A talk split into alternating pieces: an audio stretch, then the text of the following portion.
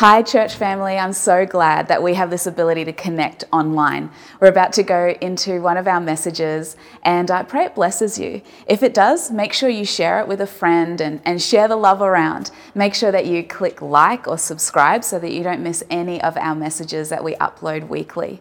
And jump in the chat so that we can connect. Even though it's virtual, let's make sure that we connect. So sit back, enjoy, and I pray that you're inspired and blessed um, God said to, when we were about to come back to Australia, uh, God said to me that I'd meet someone for married at first sight. and you know, I, I uh, instead of being cynical about it, because you know, how often does God say stuff like that to you? like it's pretty rare, isn't it? You know, and uh, so I just I, I not just tucked it in my pocket. I actually told a couple of people. I said, when we get back to Australia, I'm going to meet someone from Married at First Sight, and it meant nothing to them, but it meant everything to me because when God speaks to you, you want to affirm it somehow. You want to do something to affirm it. So I told a couple of people about it, then put it back in my in my pocket, and uh, and when we came out, we were in Sydney because our son's in Sydney, and uh, we were in quarantine for two weeks in Sydney city centre. And our first day of freedom was we went over to Manly and and we stayed at the Novotel. And so we slept the night, and the next morning we, we took the ferry because we were going to see our son. And so there's a mall or a boulevard, whatever, that goes straight through Manly from where the ocean is to where the ferries are. You know the place. And we're walking along there, and, and then Jen goes, Hey, that, that's, that's Dino from, from Married at First Sight, walking past us. And so I realized the significance of the moment. And so I turned around and said, Dino! And, and obviously he's a superstar in Manly, you know, after the show. So he turns around and I said, Dino, I said, we, we've just come straight from England and it's just a privilege to meet you, even though he was the sleaziest guy on the show. It's a privilege to meet you lying, you know. And, uh, and, and I said, can we have a selfie? And so we had a selfie in that. And, and uh, since then, I follow him on Instagram. It, it's terrible to follow. Don't follow him on Instagram. But, but he follows me back, right? And everything I put is proper Christian, right? So, so I'm influencing him for God. But it's a ridiculous thing, though, isn't it? That God should speak to me and that should God, it's ridiculous that God should know about MAFS. Seriously, it's just like, why would God have any interest in MAFS, right? It's a destructive show. And, uh, and, but God knows about it. God knows about Dino from season five. And if we were a minute too late, we would have missed him. A minute too early, we would have missed him. It was in, in the perfect timing from God. And I think God wanted to show me because when you come out from, from an explosive background, from things not going according to plan, you, you are head over heels. You know, you, life's like you're in the surf, you know, you don't quite know what ends up. And then God was saying to me, Dave, even in the smallest, most insignificant, most juvenile things of bumping into Dino, I'm there. And I want to say that the steps, my steps are ordered by God, and your steps are ordered by God. There, there's no accidents. You are a custodian of an unusual set of divine circumstances. God's leading your way, full of sovereignty and full of intelligence. God makes no mistakes. And so, even right now, that I feel a sense of destiny being here, called by God for such a time as this. But then, for you to listen well to what I'm about to share, you've been called by God for such a time as this. I'm not a preacher, I'm a lifter, by the way. I'm an elevator. Uh, that's my vision statement. Take people from the lowlands of doubt to the highlands of faith. But you know, the thing I've learned about God is that God's really similar to, similar to Aldi. He's good, but he's different. yeah. You know, the, the first miracle turns water into wine. Why, why would he even touch an alcoholic beverage? I mean, it's just completely wrong, you know? And God had a few billion years to think about what would be the first miracle. I would suggest healing some blind people, but he went with alcoholic beverage, right? That's, that's how strange. And then Jesus makes some mud, covers up a, a blind guy's eyes, and then points him in the direction of a small lake and says, Go on, see if you make the lake. It's just, it's just, I mean, it would, it would just, it would be against all health and safety nowadays. It would appear cruel. You, would get on the front page of the Redcliffe Chronicle, you know, to, you, you just, you'd be on the Daily Mail if you did anything like that nowadays, you know. I think it was Mark Ramsey said the reason why Jesus came 2,000 years ago was pre health and safety. And, uh, but God's good, but He's different. And I think sometimes we, we the, uh, religion, the spirit of religion is like a straitjacket that wants to, wants to squeeze us into the mold of other people's experiences. When, just, I'll say this, and I'm preambling because I'm just rambling to you guys, right? But when someone asks me about my quiet times, about what I do with prayer and what I do, I just say, I'm not going to tell you. Because like somebody saying, hey, tell me about lovemaking with your wife. Did I just say that? Did that just What's happened to me? What is this place? Oh, what is my wife's here? My wife's here. Don't. But it's just. It's. What did I say? Why did I say that? But it's just so intensely personal, right? And I think your personal walk with God is a very personal walk with God. Come back in the room. Back in the room, Dave. Back in the room. Back in the room. It's just. It's just incredibly personal. And I think sometimes you can think when you see a great prayer, a great inter. I want to rub the word intercessor out. I want to screw it up. You know, it's just someone that has a bit more time to pray. You know, the rest of us—we've got a lot, We've got a lot on our plates. We haven't got as much time as you. So don't dress out as intercessor. It's just pray, prayer with more time. And so that just it just brings it down to earth. Otherwise, you're always thinking, you know, whenever I'm praying, the Bible, the devil says, "Oh, you're not reading the Word of God enough." And whenever I do the read of God, the devil says, "Oh, you're not praying very much," as if he cares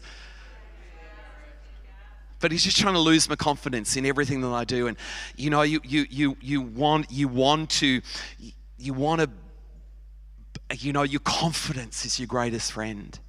And to believe that your relationship with God is so uniquely put together that it's no comparison, it should never be compared with somebody else's relationship with God. I'm going to do I'm going to talk about things that things that annoy me about the ministry. And I thought it'd be quite nice to, to share that with you because I've got, I don't know, maybe two to 300 things that I could select from this morning. And, uh, but the first thing that really annoys me about the ministry is uh, the poem Footprints in the Sand. I don't know what you think about it, but it really bugs me and really, I wish I'd written it because then I'd be a multi-millionaire, right? And uh, probably with property prices, we're all millionaires. Is that correct? We've all suddenly become millionaires, right? But, but uh, you know, and so I thought the only, instead of me being a critic of somebody else's writing, I thought I'd rewrite it. So in my book, Sacred Cows Make Great Barbecues, I open up the book with my rewritten version of Footprints in the Sand. Would you like to, would you like to hear it? Okay. So uh, you'll know when my bit comes in, right? So if you're a little sleepy or if you're not quite in the room, you'll come in the room when my bit comes in, all right? So one night I dreamed I was walking along the beach with the Lord. Many scenes from my life flashed across the sky. In each scene, I noticed footprints in the sand. Sometimes there was two sets of footprints, other times there was only one set of footprints. This bothered me because I noticed that during the low periods in life when I was suffering from anguish, sorrow, or defeat, I could only see one set of footprints. So I said to the Lord, You promised me that if I followed you, you'd walk with me always. But I've noticed that during the most trying periods of my life, there's only been one set of footprints in the sand. Why, when I needed you most, have you not been there for me? And the Lord replied, Yeah, sorry about that.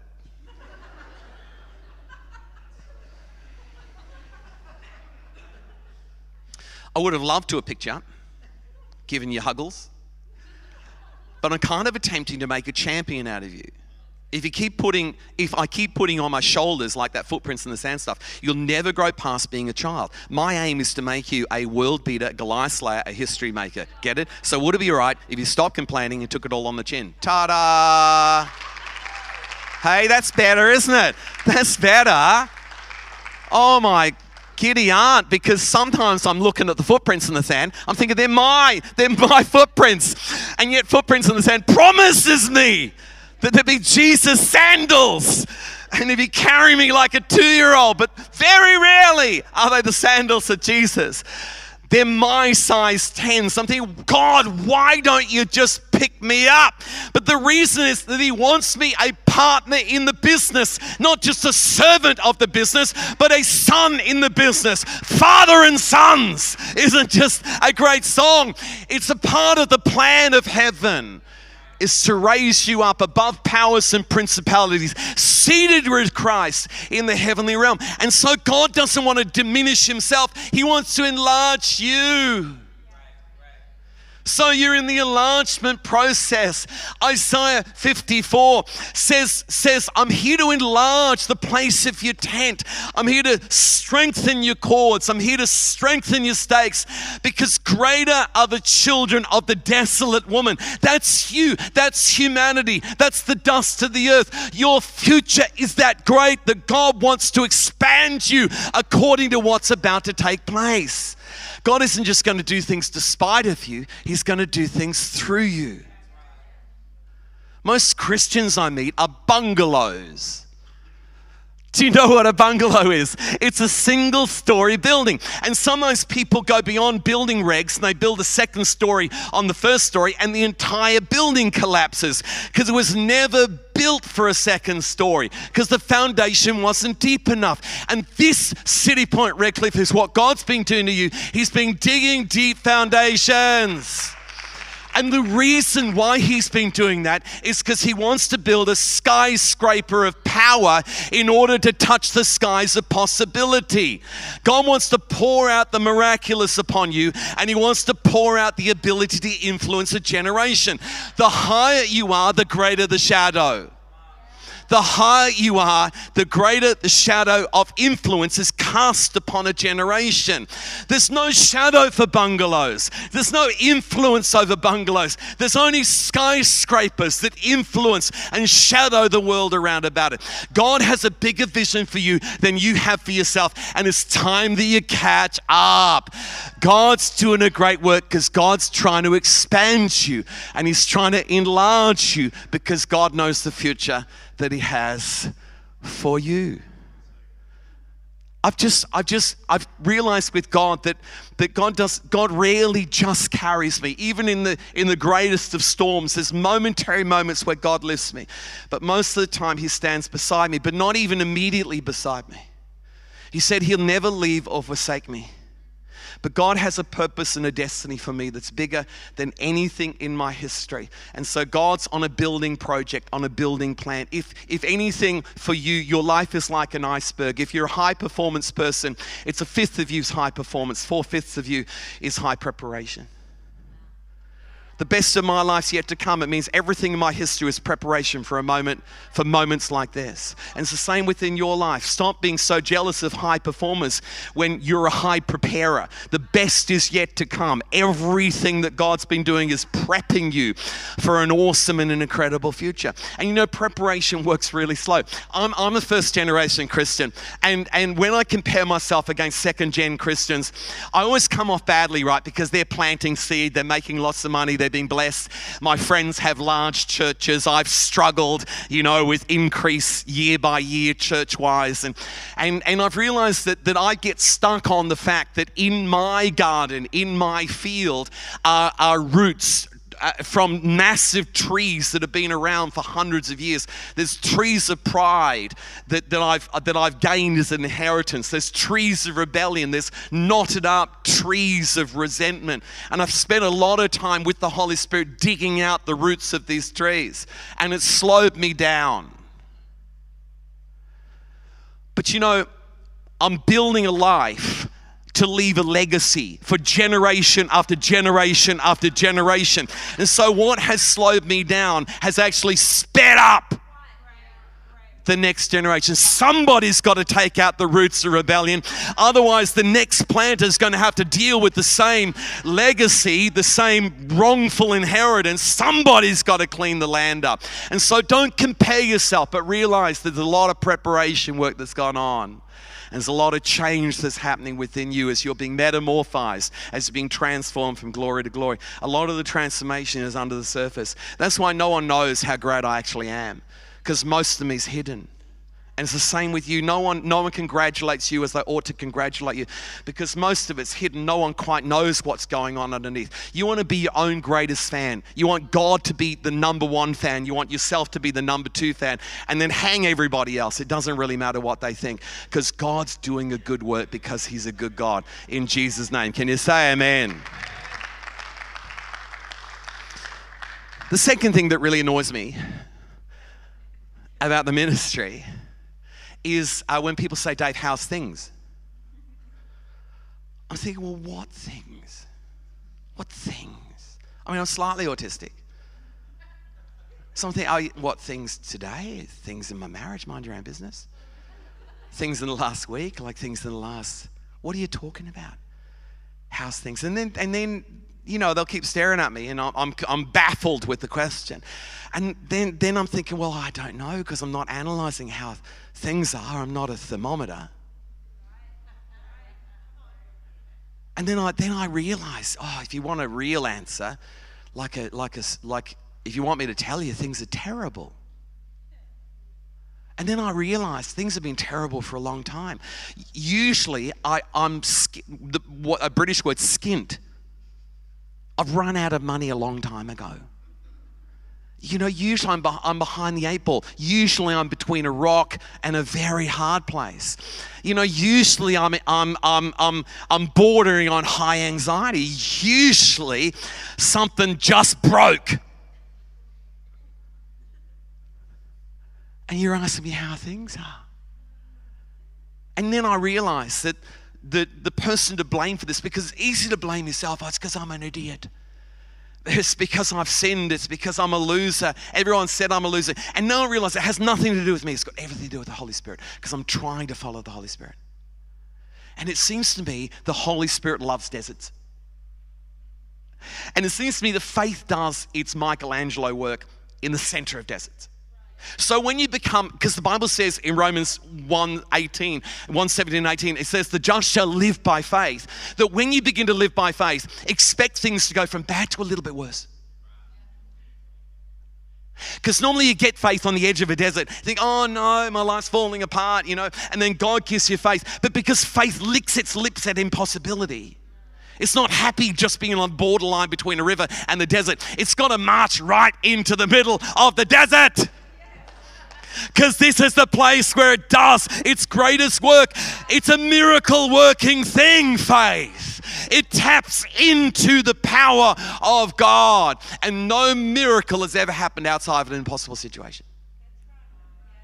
If you're looking for a miracle, and a lot of the church, yeah, want miracles, well, therefore, you want impossible situations because that's where miracles take. There's not one miracle in the Bible that didn't happen outside of an impossible situation. So faith loves impossibility. So, so stop whinging about things going from bad to worse. This is an act of God. You know, if you go you go to HM Samuels, is it HM Samuels? No, it's H and M and Samuels, H Samuels. If you go to Samuels, right? Oh, is it? If you go to a jewelry store, if you go to Prouds, right, and uh, and you want to look at some diamonds, the first thing they'll put out is some black velvet. Oh, because diamonds, how beautiful are they? Not a, not on a glass top, because it confuses the issue. What's glass? What's diamond? But on black velvet that's when they sparkle. And so, when God wants to sparkle in your life, what does He want to lay down first? Well, it seems cruel, but it's cruel to be kind. He lays down some black velvet because He's about to show off the treasury of heaven on top of the black velvet. If you're, if you're a landscape artist, you paint your background darker because then everything in the foreground begins to stand out to create a three dimensional, stunning picture by darkening the background. And some of you think, why is my background so dark? It's because God's about to paint with His beautiful primary colors on the background of your life because God's not finished with you yet because God's God's an amazing God. But I want to suggest that there, there's, there's a confidence that's growing within this place. You know, it says in, in Hebrews chapter 11, verse number 1, that faith is the, is the confidence of things hoped for. It's the belief in things unseen. You know that there's an inner confidence here that you are who God says you are. Come on, there's an inner confidence that, that, that God will do what He said He'll do. There's an inner confidence that God is who He says He is. There's a growing inner confidence. If you were to cut me in half, you'd find faith, it won't be in a gymnasium. It won't be sweating away trying to make the will of God come to pass. It's in a deck chair, lying back, dipping its feet in the Mediterranean of the promises of God. Only turns over for an all over sundown. Because faith knows if God said it, it's in the bag. Faith has no doubts. Even when the storm clouds come, it decides to have a quick nap because it is absolutely convinced that if God said it, it will surely come to pass. There's a deck chair inside each one of you, but you keep on kicking the Holy Spirit thing. Get up, do something. No, no, no, no. Let him sleep. Because he knows, faith knows that it's in the bag. This, I'll just say that about this, you Carolina, this next season with your life is going to be a very restful season. There'll be no, no sweating, no pushing, no kicking, and all the miracles that this is not, this is not just a one-off for you. This is the beginning of a new era of your life, of seeing ease, the miraculous through ease, God doing easy things, because that's the nature of the Holy Spirit. It's the nature of God's word. It's the nature of faith. It's completely relaxed because it just knows if God said it, then God will do it. People are asking me the one question. They're saying, Dave, how's things? Well, terrible. But the real question is, Dave, how am I? Because I'm not, I'm not a thermometer, I'm a thermostat. How am I? I'm terrific. Thanks for asking. City Point, thanks for asking me. How's things? Belligerent. How am I? Thanks for asking. Beautiful. How, how, how's things? Awful. Thanks for asking. How I am? I'm awesome. Thank you very much. I live in a divided world between crap and crystal, between dust and diamonds, between dirt and diadems. You got to learn. You got to learn what's, what's the greatest, what's the ace card in the kingdom. Is it, is it the, the, is it the six of hearts or is it the ace of spades? And when it comes to Christianity, it's who you are, gazumps, what you do, and what happens to you. Eventually, my desert starts to bloom again.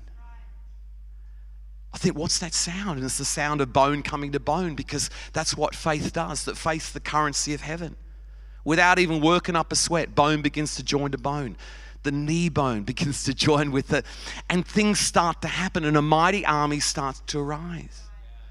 The desert starts to bloom again. The things that were once barren, now there's a flower growing in the desert. It's odd, but this is the creation of God. And eventually, a beautiful garden happens in the desert. And every time that ha- this happened to me, God's tapped me on the shoulder. He said, Dave, just enjoy it. And now I know what he, what he means by that. He means we're only here for five minutes. He says, Turn around, follow me. Oh, Lordeth, where art thou going? Oh, I know, it's just another desert.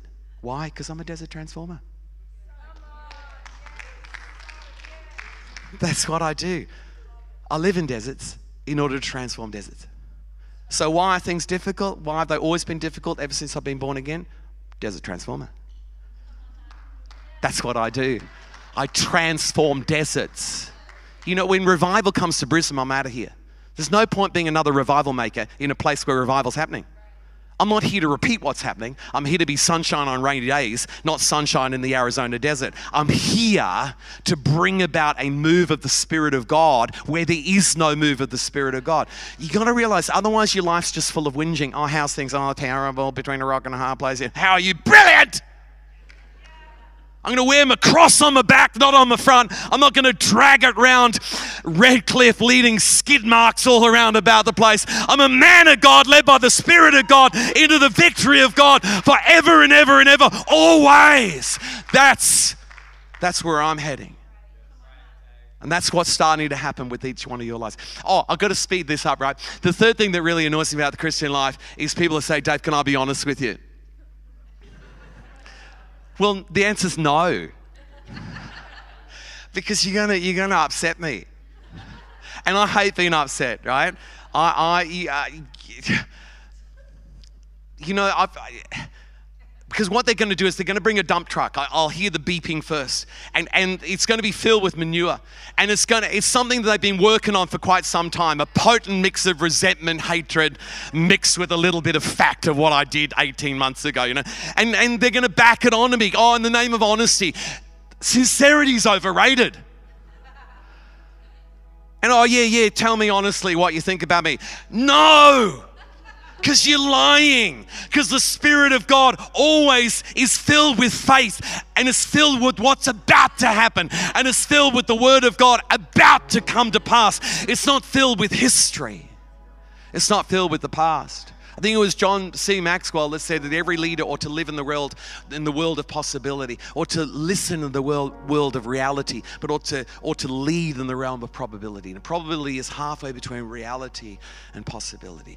This is where we live. This is where truth lies. That's why the greatest faith word in the Bible is the word B-U-T, the word but. If I go camping with eight people and I forget all the camping poles and everyone's mad with me, and then I go, but I've got seven free nights for eight people at the Sheraton Mirage. That's just half a mile up the road. Everybody's a happy bunny now because I just put the word but in.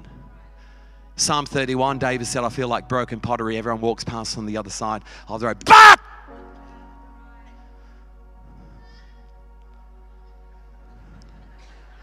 I trust in him. My times are in his hands. You see what I've done there? I've alloyed present truth with future truth. And future truth is more truthful than present truth. That's why now we're out from COVID, the spirit of Karen ought to be, you ought to be delivered from the spirit of Karen. Because the spirit of Karen loves fact but doesn't like faith. Because they love to control what's happening. And faith becomes a little uncontrollable.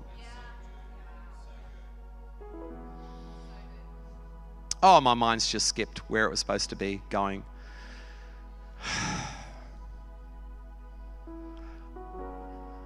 You want to always mix an alloy between how things are and how things will be. And that alloy is the source of real truth. Don't just say, Oh, I'm sick. Say, I'm sick, but I can feel myself recovering. Now you've got real truth. You want to steer clear of those people that carry a Kodak picture of who you used to be when God's got a Polaroid picture of who you're becoming. What's more true? It's how God sees you, not how history sees you. Here's, here's the last thing that really annoys me is Christians that remain hurt. Like, have a think about it, right? If you're a football player and uh, someone knees you in the groin or someone or you trip over or you land in a certain way and say break your leg. For a while there you're hurting incredibly. The pain is enormous. The moment the, tre- the stretcher comes out and you hop on the stretcher you're no longer hurting. You're injured. The definition changes. Everything about your description changes. When you're, when you're on the stretcher, you say, I'm injured. The moment you go into hospital and someone says, How's it going? You never say, I'm injured. No one says they're injured in hospital. They say they're slowly recovering. That's what generally what people say. And then after that, the physios, I'm, I'm, I'm, I'm slowly reconditioning back to getting back into the game. It's back into the game season. It's only Christians that keep the word hurt not for 45 seconds, but for 45 years. The problem with being hurt, it's always attached to a time and a place and a person. The thing about faith is faith doesn't just have eyes in the front of its head. It doesn't just look to the future and, re- and interpret the future. It looks to your past and reinterprets everything in the past. What was meant for harm is now turned around as meant for good. What was destructive is now constructive. All things, all things works together for good to those who love God, called according to his purposes.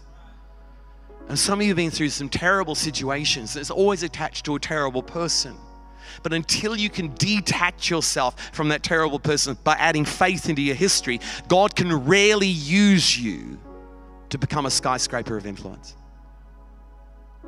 I'm, I'm preaching right into your heart now because some of you have pampered. You've got you've got dartboards with the person's face on it. You know, you, you you've, you're in a battle, a legal battle with somebody, and things and circumstances are growing. I would say drop it. because hurt doesn't belong in the Christian's vocabulary. Be injured, be down, but not out. But don't be hurt. Because the reason why Jesus said, Forgive those who have trespassed against you, is to release you from the bondage of being hurt. How good have I preached this morning? Thank you. There's a there's a uh, there's a town in America, uh, and in about 1910, it's a town called Enterprise. Uh, they build a statue to a weevil. When you go into towns in America, there's statues to great men, great men of history, and and Bill Clinton. You know, and there's there's and and but in this place, there's a statue of a weevil, right? And you think, what on earth's going on? It's because it's because they they they had they had cotton fields, right, that, that made them quite a lot of money. And then these, this, this plague of boll weevils came in, destroyed the entire economy of the region. And everyone's in tears and everyone's hurt and everyone's crying. And someone says, why don't we, why don't we plant a new kind of crop here? And so they turned, they turned to peanuts and the crop was that enormous that it made that whole region the most prosperous region in that part of America.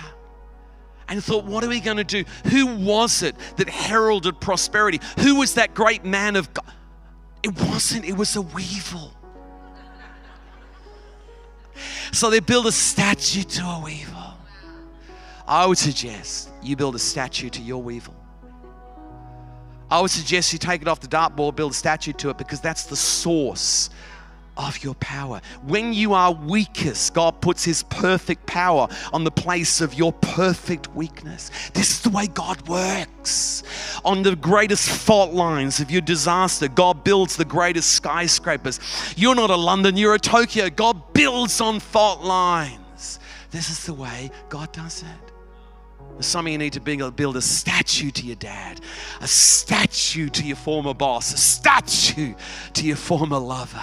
And thank God that if it wasn't for them, you wouldn't be in the place you are now and you wouldn't be with the glory that's coming to you in the future.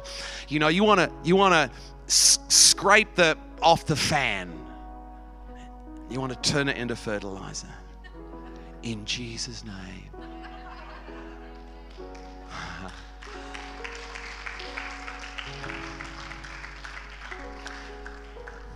I'll absolutely finish on this. There's a similar story. This cloud of locusts came through an African village, right, and ate all of the crop. And again, this family, particular family, just kind of hit their acreage, right? And this family was in tears and that, and they didn't know what to do. And all of the other farms, all the trucks were going past, laden with wheat and laden with seeds and that. And thought, what are we going to do? And so they, they prayed to God. So they found some seed left and they ate some of it and they, they retained some of it for planting. And the father of the house went out and just planted the rest of the seed, but he saw something that he'd never seen before. Six months later, their harvest was like 60 times, 80 times, 100 times. Their trucks never stopped going to harvest. And people are thinking, what? Why? Why are you prospering so much? And then he said, I'd let you know on the secret. He said, when the locusts came and ate all of the crops, every locust died on the spot it ate. He said, So all I did was mix the locust in with the soil. And what caused the destruction last year has caused the prosperity this year. Oh, if you could just take what was destructive and mix it into the soil of faith today you can fertilize your life and see incredible prosperity, incredible strength coming to your life simply through tampering with the soil, tampering with the conditions, tampering with who you are, and not mixing it with the impurities of doubt, the impurities of fear. To become somebody that's an incubator for the Spirit of God. Great things are about to take place within your life for those who dare put the past behind, for those who dare detach from how things are and attach to how God is, and attach to how you are, and attach to the confidence that's rising within your hearts, within your lives. Close your eyes.